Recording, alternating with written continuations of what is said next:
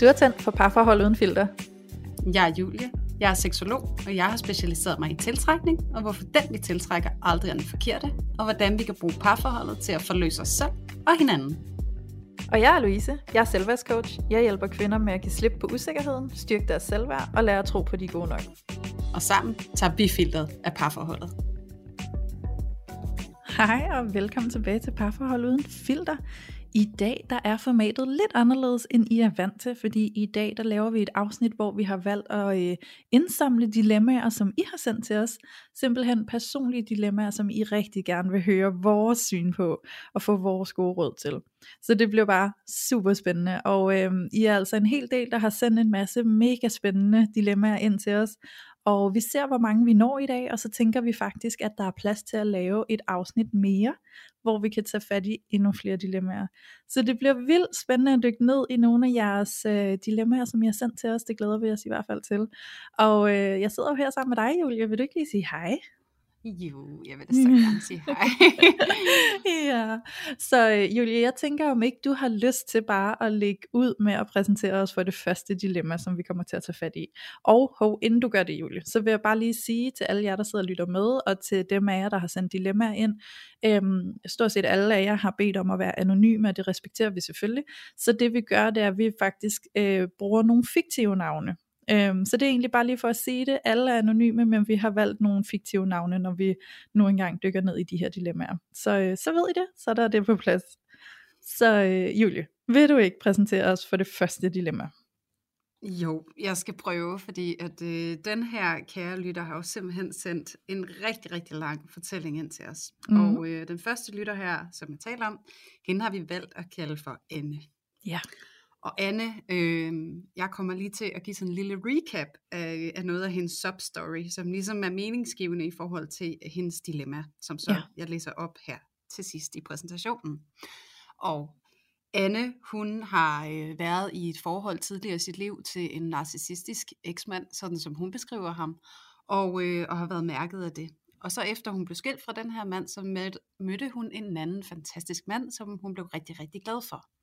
Og den her mand og hende, de har været sådan lidt til og fra hinanden i en periode, og hun følte sig ikke rigtig prioriteret, hvilket var rigtig, rigtig svært for hende.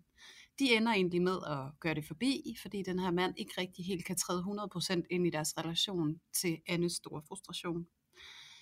Men så vil guderne det sådan, at den her kære mand, han vender tilbage. Han inviterer på kaffe en dag, og så opstår der hurtigt romance mellem de to igen. Og de begynder så at have det her forhold til hinanden, og egentlig have det rigtig, rigtig godt. Men så vil guderne det sådan, at Anne desværre bliver ramt af stress. Hun får simpelthen et voldsomt anfald af stress, og efterfølgende så har hun også haft rigtig, rigtig svært ved at finde tilbage til sin lyst. Så Anne, hun skriver, at hendes dilemma er: jeg føler ikke rigtig nogen lyst til sex og nærvær, som om der er slukket for en kontakt, mærker ikke rigtig noget, og savner sådan at mærke lyst og begær. Hvordan kan man vække sin krop igen? Pludselig kommer jeg så også i tvivl om det, fordi han ikke er den rigtige for mig på det seksuelle område. Til mit dilemma hører også, at jeg tit trækker mig i relationer. Jeg kan pludselig ikke få luft. Tænker tit, når veninder siger, de synes, det er så skønt at putte med deres kærester og sove sammen osv., så tænker jeg, at det er dejligt at slippe for det. Som om følelsen af at være selv bare er nemmere, ville så gerne have følelsen af at kunne give og ikke mindst tage imod. Ja. Så det var Annes dilemma. Og det skal vi så prøve at udlede et eller andet fornuftigt af, og komme med et eller andet, hvad kan man sige, konstruktivt svar til. Ja. Og jeg tænker måske, altså der var jo faktisk noget i Annes besked, som vi to også sad og studsede lidt over, Louise, som jo bliver super aktuelt, når det er, vi skal kigge på, hvorfor Anne, hun sidder i den her hårdknude, som hun gør lige nu. Ja, præcis. Og det er jo faktisk, at Anne, hun skrev til os, at hun ikke rigtig ved, hvordan hendes tilknytningsstil er. Ja. Og hun væver lidt imellem, om hun er undvigende eller ængstelig. Og jeg kunne passende starte med at spørge dig, Louise, hvad ser du ud fra det, vi ved om Anne indtil nu? Der er på Jeg sad og fik sådan en helt quizfølelse, sådan skal vi quizze vores lyttere, hvad tænker I? Så nu har I lige en trommevirvel. Ja. Nu har I alle sammen lige et øjeblik her til selv at sidde og mærke, når I hører på, hvad Julie siger. Hvad tænker I? Tænker I, at det er et undvigende tilknytningsmønster, der er på spil her, eller tænker I, det er et ængstligt tilknytningsmønster. Og det som jeg bemærker og bider mærke i den fortælling her, det er 100% det undvigende tilknytningsmønster. Jeg kan selvfølgelig ikke sidde og konstatere det og hvad kan man sige, diagnostisere det, men jeg kan sige, at det er i den grad den retning, jeg ser det. Yeah. Og hvad tænker du, Julie? Jamen, jeg tilslutter mig 100%. Yeah. Ikke mindst også fordi, at jeg jo på mange måder faktisk kan genkende det dilemma, som Anne hun præsenterer for os. Mm-hmm. Yeah. Det her med ikke at rigtig at kunne mærke sin krop, ikke at føle nogen lyst til sex og nærvær, og altså det her med, som hun siger det selv så fint, som om der er slukket for en kontakt. Ja. Og så tænker jeg også, at jeg hæfter mig ved det her med, at Anne hun faktisk har fået stress. Mm-hmm. Og jeg synes jo, der er flere forskellige vinkler, som er interessante at tale ind i, fordi at man kan jo godt sige, at det her dilemma, der er det overordnede tema jo nedsat lyst. Ja. Eller manglende lyst, hvis man vil bruge det term. Men jeg synes altid, det er fint at sige nedsat, fordi at den, der er ikke noget, der mangler. Den er der stadigvæk, men den er nedsat, fordi det der manglende lyst, det kan godt konnotere sådan lidt negativt, synes jeg. Mm-hmm. Men det er temaet, og der tænker jeg også noget andet, der var interessant, og det var egentlig det, jeg prøvede at lede op til, inden jeg kom ud af min egen tangent. Det er, at noget af det, der også underbygger det her undvigende tilknytningsmønster, der ser jeg faktisk også, der kan være en forbindelse i forhold til den her stress, som Anne hun har udviklet. Ja. Fordi det er jo tit sådan, at for en person, der går rundt med et undvigende tilknytningsmønster, så er tendensen jo lidt, at man går og bider tungen, eller tænderne sammen, og man holder på ting, og man sluger kamelerne, man fejer ind under gulvtæppet, og man glætter ud og sørger for, at alt er i den fineste orden. Men i slipstrømmen med det, så kan man altså hurtigt komme til at få undertrykt en hel masse følelser og behov og alt muligt, som er super væsentligt og vigtigt at stå frem med. Og ikke mindst, så kan man også blive meget utydelig i forhold til at mærke sine egne grænser, og ikke mindst at sætte dem i relation til andre mennesker. Ja. Og så kan en af effekterne deraf altså godt være, at man kan udvikle stresssymptomer, fordi at kroppen simpelthen kommer til at sige fra på ens vegne, ikke? Jo. Så der tænker jeg, at der også er noget, som godt kunne være med til at underbygge ud fra de andre ting, som Anne også skriver. Altså hvis du kigger på det samlet set og kigger på de temaer, der er aktuelle for hende, at det kunne være det, der var på spil. Mm-hmm.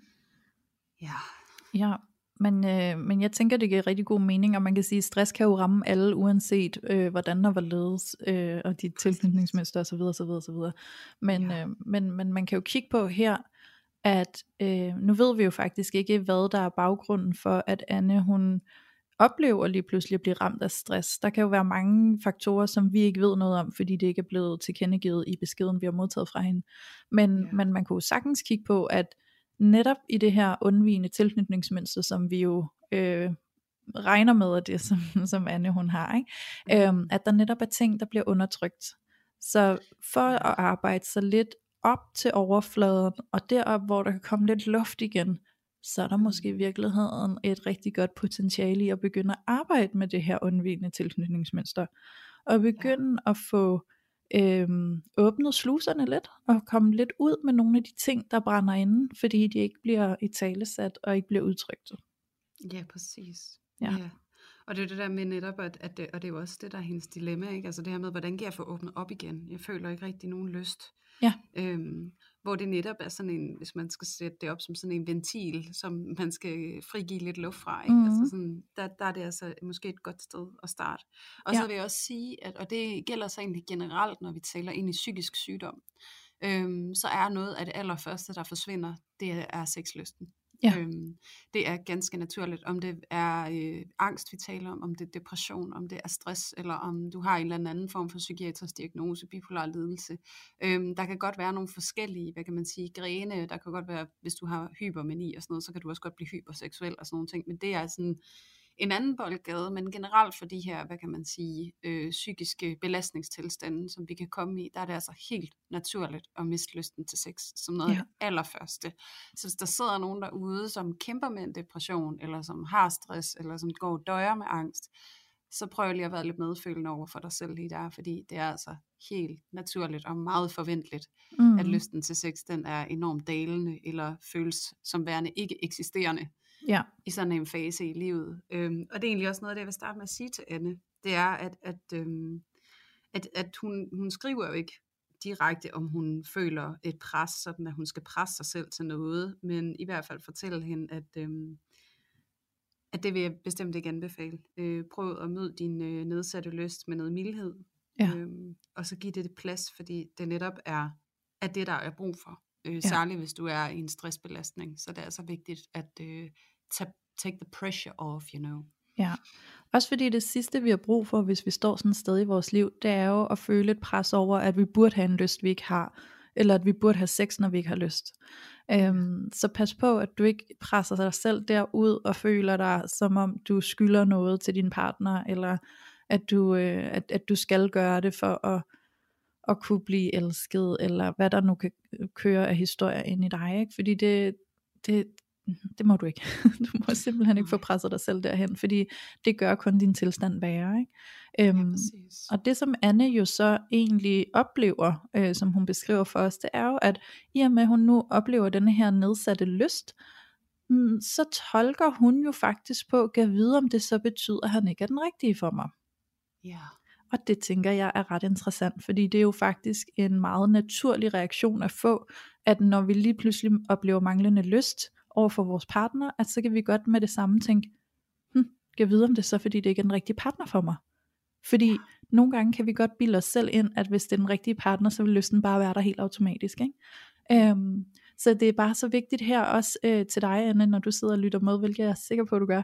Altså det her med at få undersøgt din egen tilstand først og fremmest, og begynde at arbejde på at få åbnet lidt op for dig selv i forhold til det her undvigende tilknytningsmønster. Få skabt noget omsorg, noget mildhed omkring dig selv. Kom ind i et dybere stykke arbejde med dig selv. Fordi så vil du på den anden side af det, når du begynder at få lukket lidt op for dig selv og kommer i kontakt med dig selv igen, så vil du bedre kunne se sådan klart og kunne begynde at mærke, om kærligheden til din partner er der eller ej, om lysten til din partner genopstår, fordi det er et altså der hvor du står lige nu, der kan det være utrolig svært at vurdere, om det er fordi det er den forkerte partner eller den rigtige partner for dig, for der kan være så mange andre ting, der ligesom ligger låg på og giver dig den her tvivl, ikke? Så det jeg prøver at sige, det er, at hvis det var mig, der stod i den situation, så ville jeg sandsynligvis opleve det ligesom du gør, jeg ville nok tolke på det ligesom du gør, men det ville være en tilstand, hvor jeg ville være lidt forsigtig med at handle på det, fordi jeg tror, jeg lige ville skabe lidt klarhed og begynde at få sat noget arbejde i gang med mig selv, sådan så jeg lige kunne få ryddet lidt op, og sådan så der ligesom er nogle skyer, der fjerner sig lidt, og så kan jeg se, okay, er det så en relation, jeg vil forblive i eller ej, og så tage et valg der, ikke? Ja, præcis. Og også sådan, hvis det er, at vi skal tage udgangspunkt i det her, som Anne skriver, som jo er det eneste udgangspunkt, vi har, og vi på baggrund af det kan udlede det her med, at der er en sandsynlighed for, at Anne hun har en undvigende tilknytningsstil, så tænker jeg også, at noget af det, som du kan gøre helt aktivt, og måske helt lavpraktisk, det er at skabe mere luft omkring dig selv. Også fordi du beskriver det her af, at du nærmest føler, at du ikke kan få luft pludselig i dine relationer. Og det kunne jeg godt forestille mig, at når at der på en eller anden måde bliver krævet noget af dig, eller du føler, at vedkommende kommer for tæt på, så kan der nemlig godt komme den her reaktion, og det er egentlig meget forventeligt, hvis det er, at du ligger i et undvigende mønster. Og der siger du så også det her med, at du tænker tit, når veninder siger, at det er så skønt at putte med deres kærester og sove sammen, så tænker jeg, at det kunne være dejligt at slippe. Og jeg tænker lige der sætter du faktisk selv ord på, hvad der måske kunne være energiforløsende for dig. Og der tænker jeg på, om det måske kunne give mening for dig, der hvor du er lige nu, hvor du er under en eller anden form for spidsbelastning i form af stress, og så give dig selv det rum, og give dig selv det luft, og sige, lige en periode, så tror jeg, at jeg har brug for ikke at sove sammen. Fordi det, der også sker, når man er undvigende, det er, at man kan være enormt meget over i den anden. Og man kan rigtig svært ved, altså det er også derfor, vi kalder de her børn, som er utrygt tilknyttet, for sådan nogle antennebørn, ikke? De har antennerne ude på andre og deres behov. Og det er så enormt drænende, fordi ikke nok med, at man går rundt med sig selv og mærker sig selv og sine egne behov, så er man også enormt opmærksom og overopmærksom på dem omkring sig. Så der nogle gange, når man lige skal tage toppen af presset af, så kan det også være rigtig fint, og så lige trække sig lidt for sig selv, og give sig selv det rum og plads, der gør, at man kan, i højere grad bare kan forholde sig til sig selv.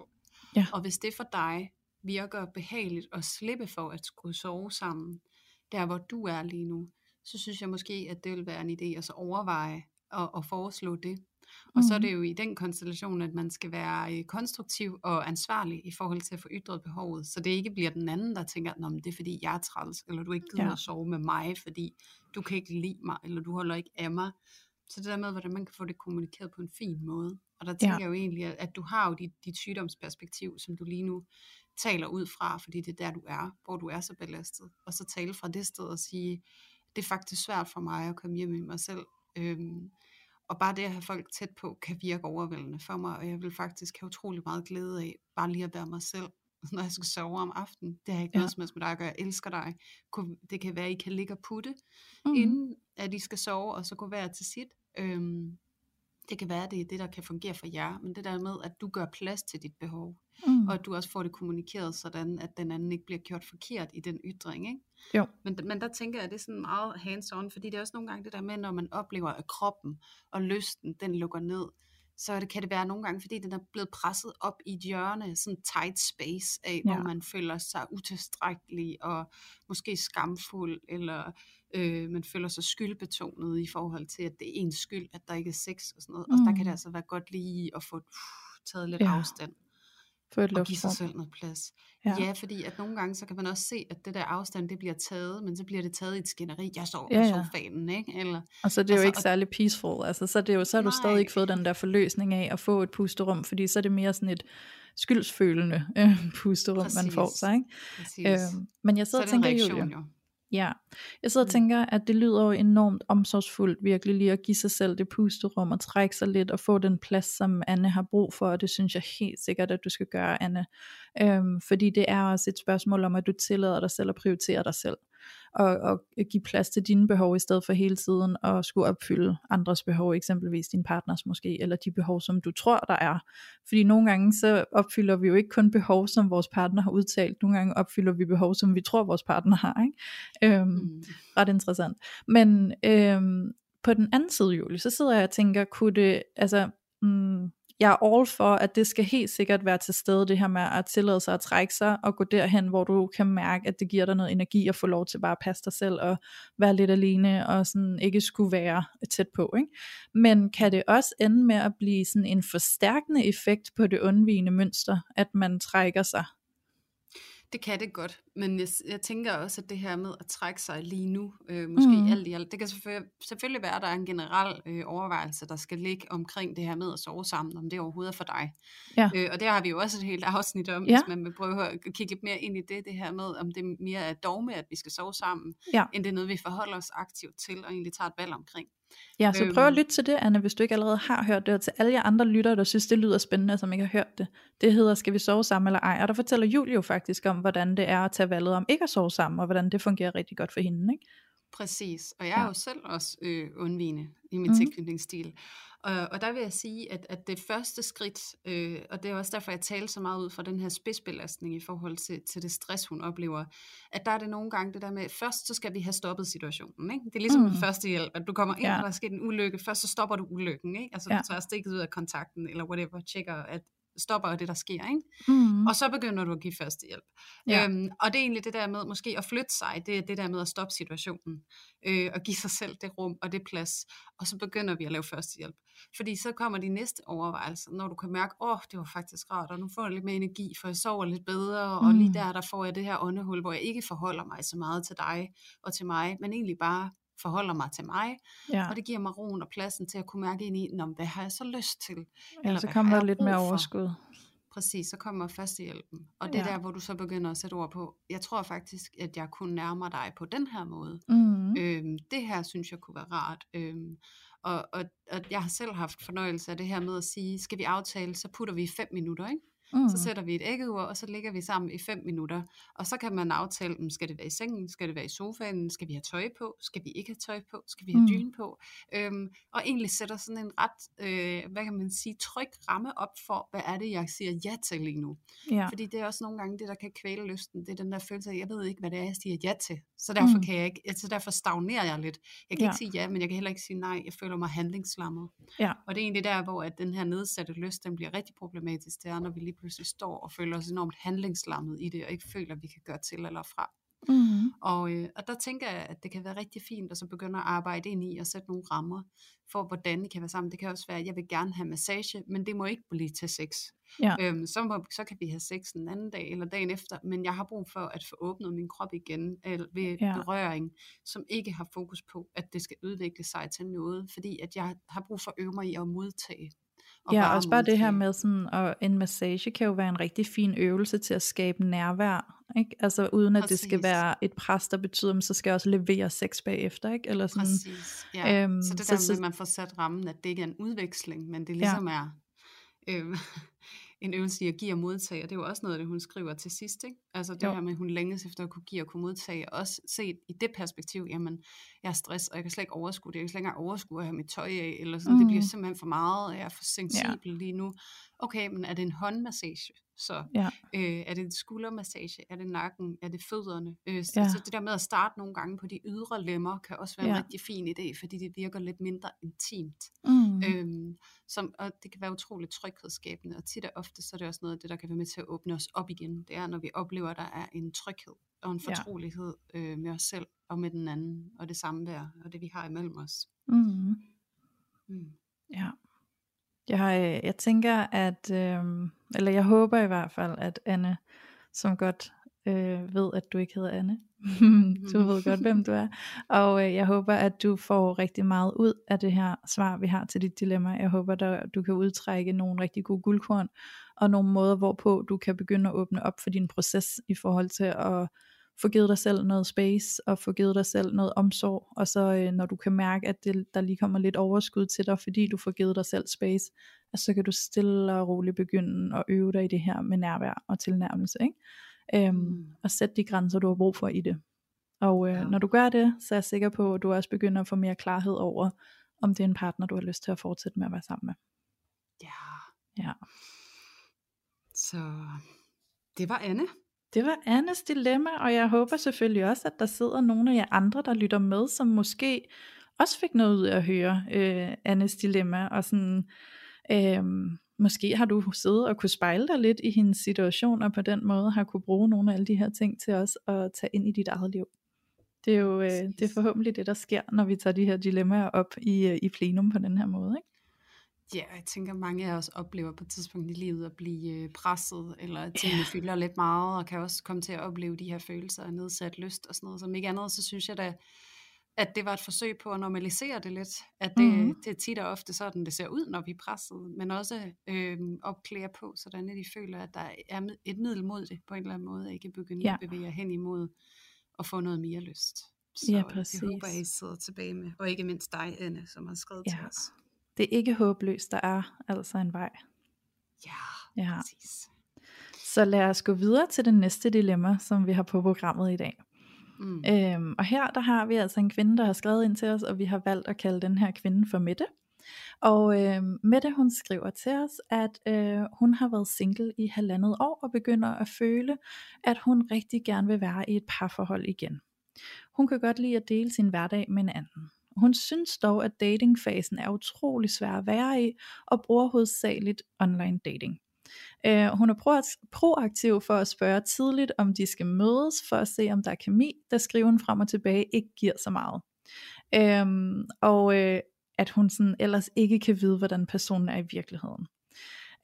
Når hun så møder dem, så kan hun hurtigt mærke, at hun bliver irriteret, fordi hun ikke føler, at der er en kemi. Og som regel sætter hun kun maks et par timer af til den første date, fordi så ved hun, at det er okay for hende. Ellers vil hun nemlig ikke komme afsted, hvis ikke at hun tillader sig at trække sig efter lidt tid og lige mærke det hele. Jeg sidder sådan nærmest sådan spejler det ind i mig selv, mens jeg læser det. Nå.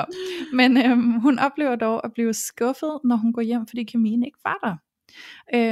Og prøver at have en udstråling af, at hun gerne vil lære det andet menneske at kende, men indeni, der skal virkelig lidt til, før hun har lyst. Hvad skriver hun her? Undskyld. Men indeni skal der virkelig lidt til, før hun har lyst til at trække sig. Det tænker jeg ikke helt giver mening. Er det mig, der læser det forkert, Julie? Nej, det er det ikke.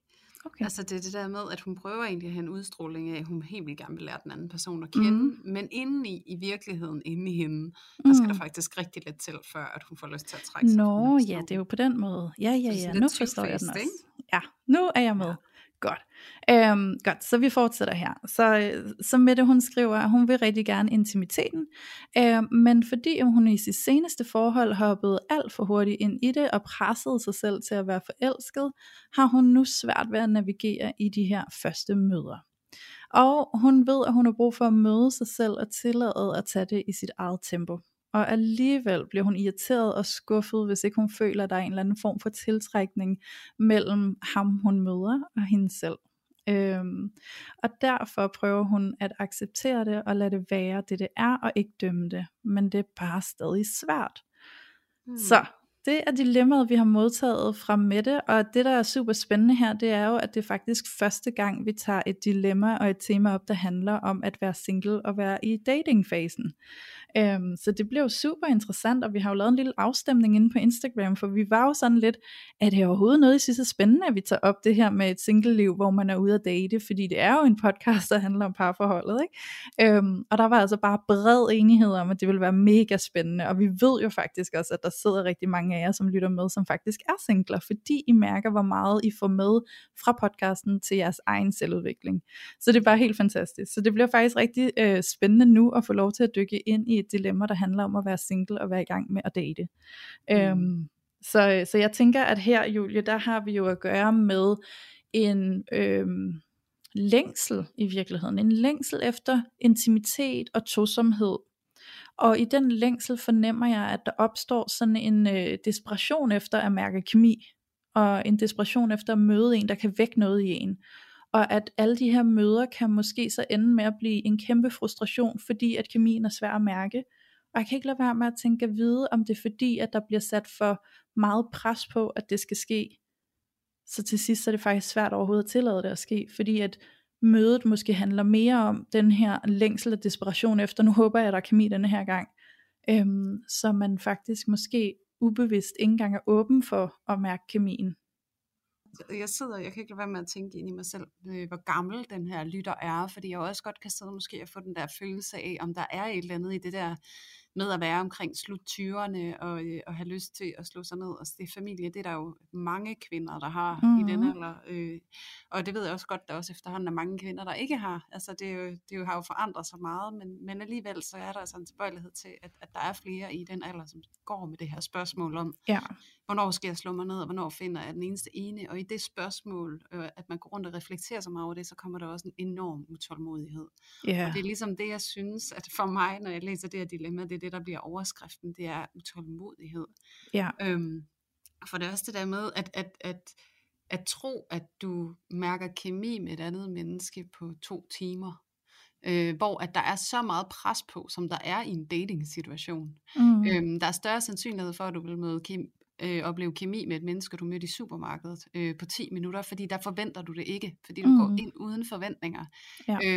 Så det er den der med at se, hvordan du selv kommer til at spænde ben for, at der overhovedet kan opstå kemi, når du sidder og er så opmærksom på, hvor lang tid du skal bruge, og hvordan det skal være, og det er jo også det her.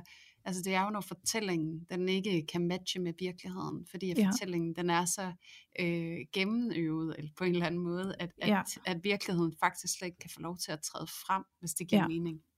Jamen jeg sidder faktisk og får lyst til at sige til dig, kære lytter, som vi nu engang kalder Mette i dag, du ved selv, hvem du er. Jeg sidder og får sådan fornemmelsen af, at måske går du ind i det her som en form for job.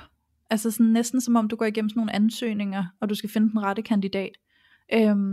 Og der tror jeg netop det hurtigt kan blive svært at komme til at møde et menneske, altså sådan ægte møde mennesket i det møde du har rent fysisk med dem, fordi at det måske er blevet for meget en mission for dig. Så det vil jeg prøve at anbefale dig lige at mærke ind i, om der kunne være noget om det. Og jeg tror det er helt rigtigt, hvad du siger, Julie, det her med at når man er på sådan en date, så det er som om, at man kommer for at tjekke hinanden ud, ikke? Altså man kommer lige for at mærke hinanden af. Jeg synes til gengæld, det er super fedt, at du møder dem ret hurtigt, i stedet for at sidde og skrive sammen helt vildt meget. Fordi jeg har altså oplevet, at man kan have en opfattelse af et menneske, man har skrevet sammen med, og så i virkeligheden, så er det bare sådan, hvem er du overhovedet, sådan opfattede jeg dig ikke, da vi skrev sammen, ikke? Okay. Så jeg synes, det er fedt, du er hurtigt ude til at møde dem i real life, i stedet for at sidde og skrive sammen helt vildt meget, ikke?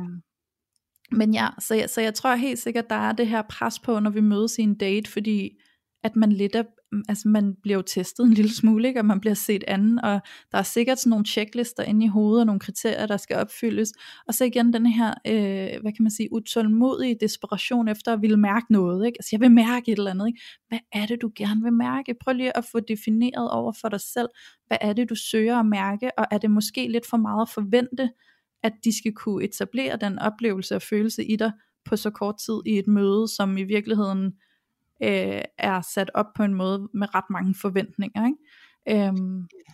Det ja, tænker præcis, jeg er væsentligt at tænke over.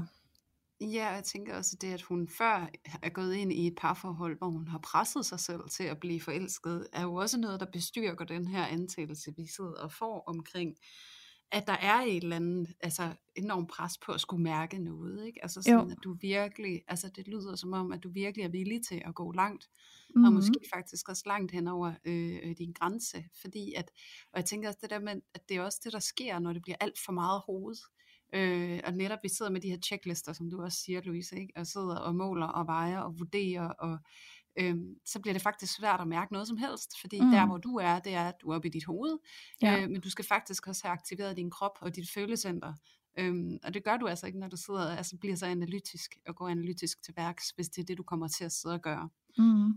Så det er altså virkelig også værd at tænke med ind i det her, at der er en adgang, du er nødt til at skabe, som du ikke skaber, når du går til det på den måde. Og jeg sidder også bare lige nu, mens vi lige er ved den her del af dilemmaet, så vil jeg virkelig gerne lige anbefale dig, kære Mette, at lytte til Sådan finder du den perfekte partner, eller det perfekte parforhold, eller hvad. Vi har nemlig 2 afsnit, som netop taler ind i det her med checklister og kryds af, og hvor vi taler meget dybere ind i, hvordan du egentlig finder frem til at mærke rigtig godt efter, hvad det er, du har brug for, og mere, hvad er det for nogle fornemmelser, du skal være opmærksom på, i stedet for, hvad er det for nogle tanker, du skal fiksere dig på, ikke? Jo. Jeg sidder og tænker, Julie, at Mette, hun skriver jo til os netop, at hun før har været i et parforhold, hvor hun har tvunget sig selv lidt til at skulle føle noget, og skulle være forelsket, og skulle være i det her, ikke? Måske, Mette, så gennemgår du det lige nu, at du faktisk er hunderad for, at det er det, du gør igen. Og derfor er det så svært at give dig hen til nogen som helst, fordi du er bange for, om det er sandt, det du mærker eller ej. Så måske er der en blokade inde i dig lige nu, bevidst eller ubevidst, som ligger og gør det svært for dig overhovedet at give dig hen til nogen, fordi du er bange for, om det er ægte. Og hvis det ikke er ægte, så vil du ikke have det, fordi du vil ikke igennem det, du allerede har været igennem. Så prøv lige at se, om der ligger noget trickiness lige der, og spænder ben for dig, som måske ikke har været noget, du har haft øje for. Ja, det kan også være, det et generelt tema i dit liv måske, altså det her med at leve dit liv meget fra dit hoved, og så ikke rigtig kunne mærke noget, og så komme til at sige ja, eller gå ind i noget, som dybest set ikke er for dig. Ja. Så det er jo måske også en generel undersøgelse af, hvordan er din adgang til dit følecenter og dit kropscenter i forhold til at være i livet generelt. Ja. Fordi det, jeg kunne forestille mig, at der er lidt noget... pres på fra indersiden af dig, hvor det bliver meget tænkt det hele, og du egentlig fuldstændig føler dig fejlforbundet til alt andet i dig, ikke? Og så det er jo også at tale ind i det og undersøge det, og måske at gå ind i noget dybere arbejde med den del af det. Og det er jo også, altså du kan jo være nysgerrig på, er det også noget, jeg føler andre steder i mit liv måske?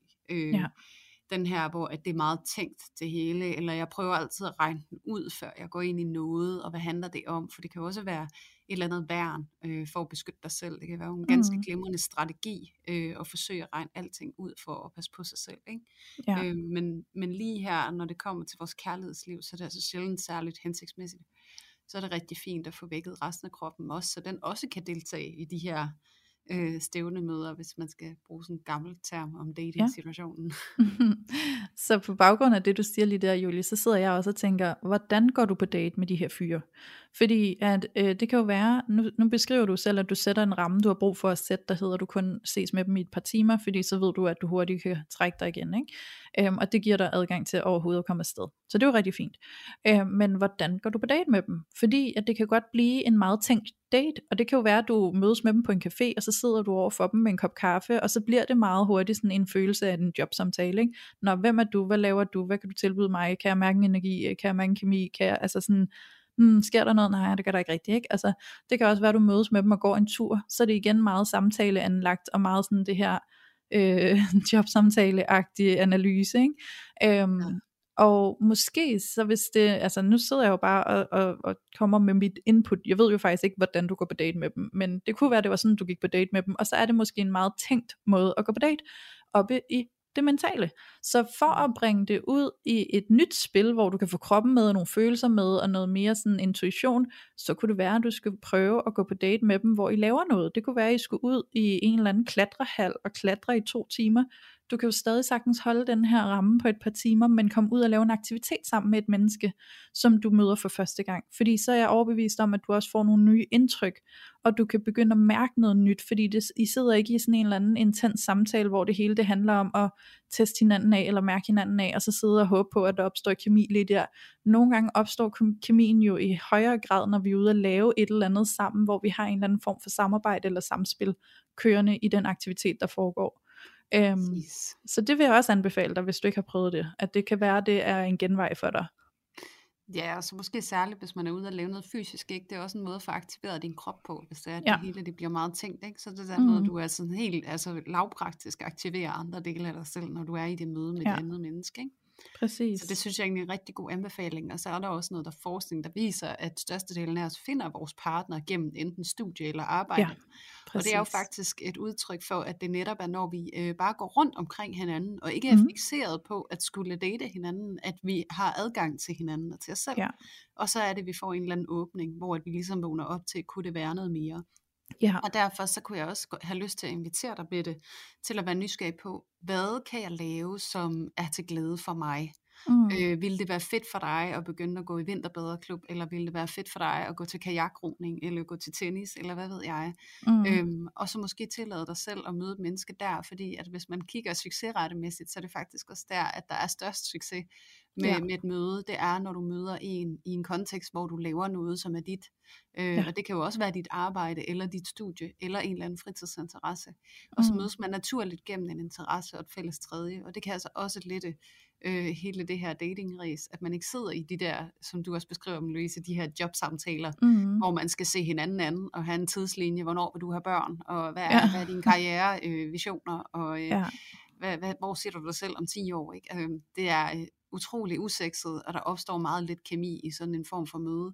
Og så kan man, så er der jo også en tendens til, at man kan prøve at gøre de der formelle møder uformelle, og så sætte sig på en brætspilscafé eller sådan noget i stedet for, men hvor det stadig lugter langt væk af jobinterview, ikke? Så måske også inviterer dig selv til at så tage nogle lidt atypiske samtaleemner ind i, snakke om, hvordan man laver en god bolognese, eller hvad søren ved jeg, ikke? Præcis. Så hvis det er, at du sidder i de der uptight situationer, så prøv at løsne det lidt op, sådan at du kan møde mennesket i stedet for kandidaten, hvis man kan sige det. Præcis, ja. Altså ved du hvad, Julie, jeg har jo faktisk aldrig været på sådan en date. Nej. Altså jeg har jo aldrig været, jeg har ikke været på en date på den måde der. Jeg har jo altid mødt alle mine kærester igennem et eller andet fællesskab, jeg har været i.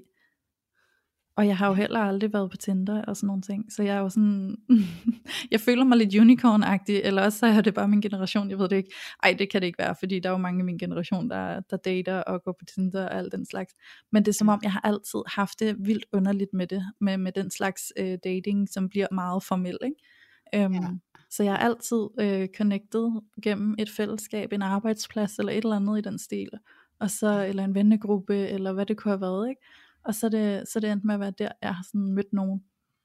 Ja, altså jeg har samme historik som dig. Jeg tror, jeg har været på Tinder i en uge, mellem mit lange forhold og mit nuværende forhold. Ja. Og det var en ganske horribel oplevelse for mig. Ja, det var det samme for mig. Det var også lige ind og kigge sådan en uge, og så var jeg bare sådan, hvad er det her? Det skal jeg væk fra igen.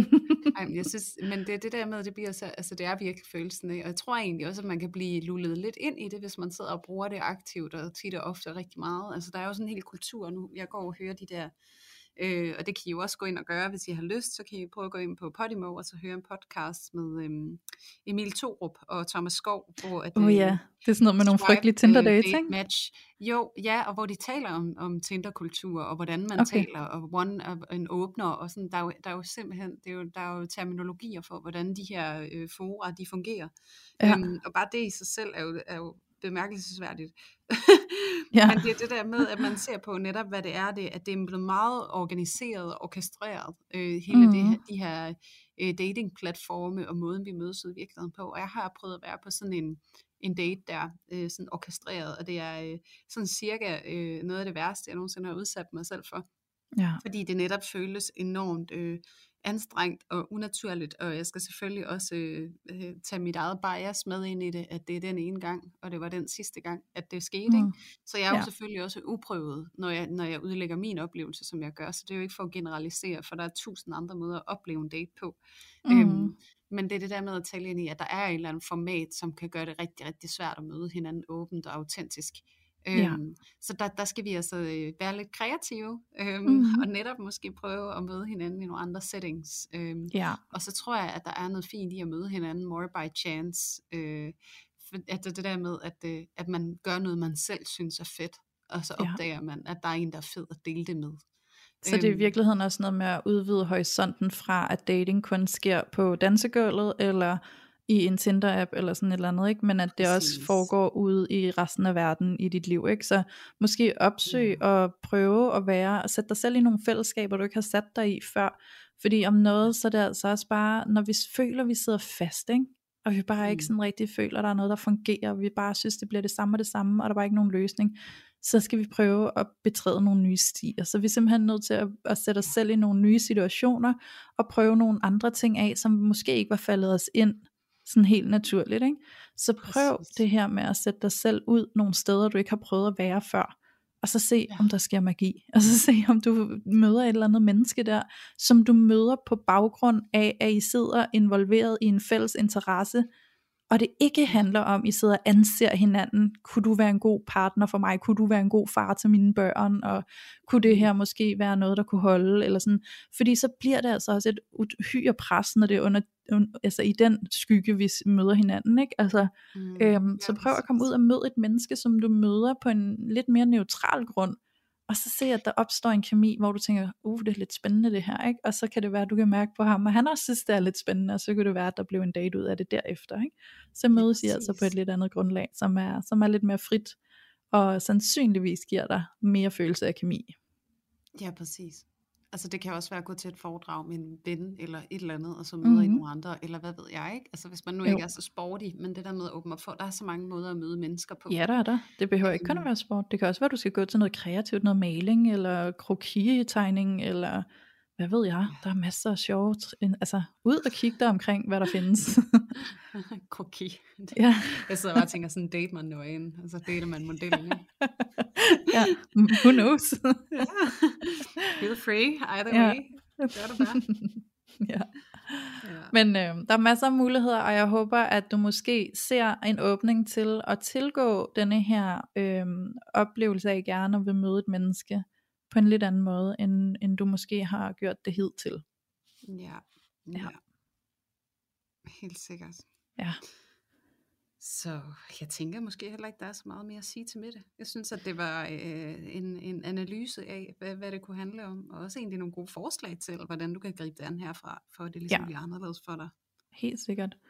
Ja. Helt sikkert, og jeg tænker også, at der kan sidde nogle andre singler derude, der måske også får noget inspiration i at ændre datingstrategien en lille smule, ikke? Og måske i virkeligheden fjerne sig fra, at det skal handle om dating, men i virkeligheden handle om at komme ud i verden og sætte dig selv i nogle fællesskaber, som du nyder at være i, med nogle interesser, du kan dele med de mennesker. Altså virkelig få kigget efter, hvor du bare er glad, fordi det fandme også der, hvor vi møder nogle mennesker i en ren følelse af den, vi er, ikke? Og det tror jeg rigtig meget på. Ja. Me too. Ja. Så jeg tænker faktisk, at det er de to dilemmaer, vi kan nå for i dag. Og så tænker jeg jo, at vi kan åbne et afsnit mere op med nogle flere dilemmaer, hvis I synes, det er brugbart det her. Hvis I kan lide det her, I må meget gerne lige melde tilbage, give os noget feedback, for nu er det jo faktisk første gang, det er faktisk ikke første gang, vi har jo faktisk lavet et afsnit for lang tid siden, altså over et år siden, tror jeg, hvor vi havde med nogle lytterdilemmaer, ikke? Men hvis I kan lide det her, så vil vi jo gerne lave mere af det, så I må meget gerne give os noget feedback, kom ind på Instagram og skriv en besked til os, skriv til os på Facebook, eller hvor I nu kan finde os, og så fortæl os, hvad I synes om det. Synes I det er fedt at lytte til de her meget specifikke dilemmaer fra de andre lyttere, og synes I det har været fedt at være dem, der bliver taget op, og hvad får I ud af det, som vi deler med jer som respons på jeres dilemma? Det kunne være mega fedt at få noget feedback på. Det kunne nemlig være sindssygt fedt. Jeg vil i hvert fald sige, for mit vedkommende, så har det været en enorm fornøjelse. Og også se jeres engagement, og læse jeres historier, og hvad det er, der rører sig ude hos jer. Og jeg sidder jo, som hver eneste gang, når vi får en besked fra vores kære lyttere, sidder jeg jo og bliver fuldstændig overvældet over den tillid, som I viser os. Og det, at I ligesom tør at byde ind med jer selv, og dele ud af jer selv, det synes jeg er så bemærkelsesværdigt. Så tusind tak for det. Tak for alle jeres fortællinger, og jeres ærlighed, og jeres mod til ligesom at stå frem, og også klappe jer selv på skulderen over, at for nogle af jer, er det måske første gang, I skriver jeres fortælling, og prøver at række ud efter hjælp på den her måde til sådan noget her, så husk lige at klappe dig selv på skulderen over, at det faktisk er det første skridt mod at gøre noget ved det. Det er at dele det, og åbne op for det. Så sindssygt fedt gjort af jer, som har skrevet.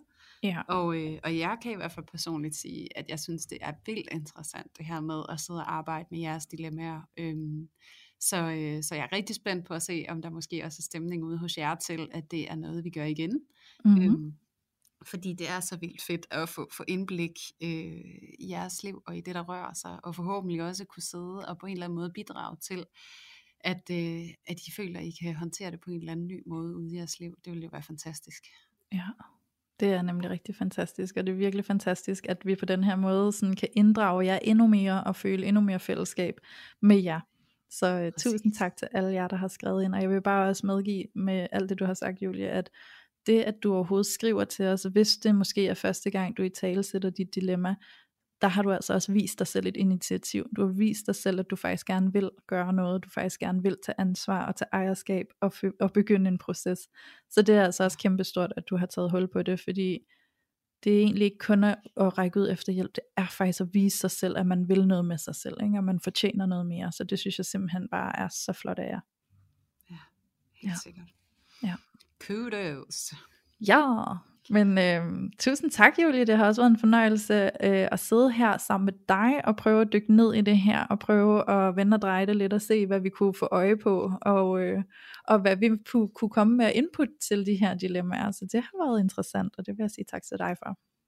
Ja, tak til dig, Louise, altså, og det er jo ingen hemmelighed, at vi har jo altså virkelig en hel masse gode andre dilemmaer liggende også. Ja, som vi rigtig gerne vil tage hul på. Ja.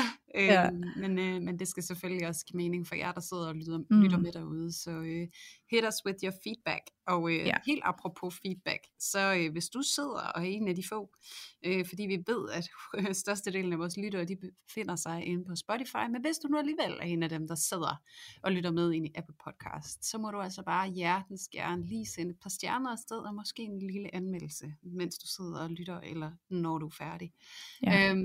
Fordi at det gør altså en rigtig stor forskel for os, fordi det giver os noget mere synlighed på de her podcastplatforme, og det gør altså, at vi kan få endnu flere lyttere på vores indhold, og det vil vi jo så hjertens gerne, for vi vil jo gerne nå ud til så mange som overhovedet muligt. Ja. Ja, så please do that. Ja, det sætter vi virkelig meget pris på, når I gør. Og så har vi jo også et fællesskab til rådighed til alle jer inde på Facebook i en Facebook-gruppe, som hedder Parforhold Uden Filter-Lotion, og det er altså et fællesskab, der står til rådighed for dig, hvor du kan sidde sammen med alle de andre lyttere og blive meget klogere på dig selv og dine egne følelser, og i den grad opdage, at du bestemt ikke er alene med de følelser, du har, og med de dilemmaer, du gennemgår. Og inde i Lotion, der kan du altså forvente virkelig at blive grebet kærligt og omsorgsfuldt af alle de andre lyttere. Så der kan jeg kun anbefale, at du kommer ind og bliver medlem i det fællesskab.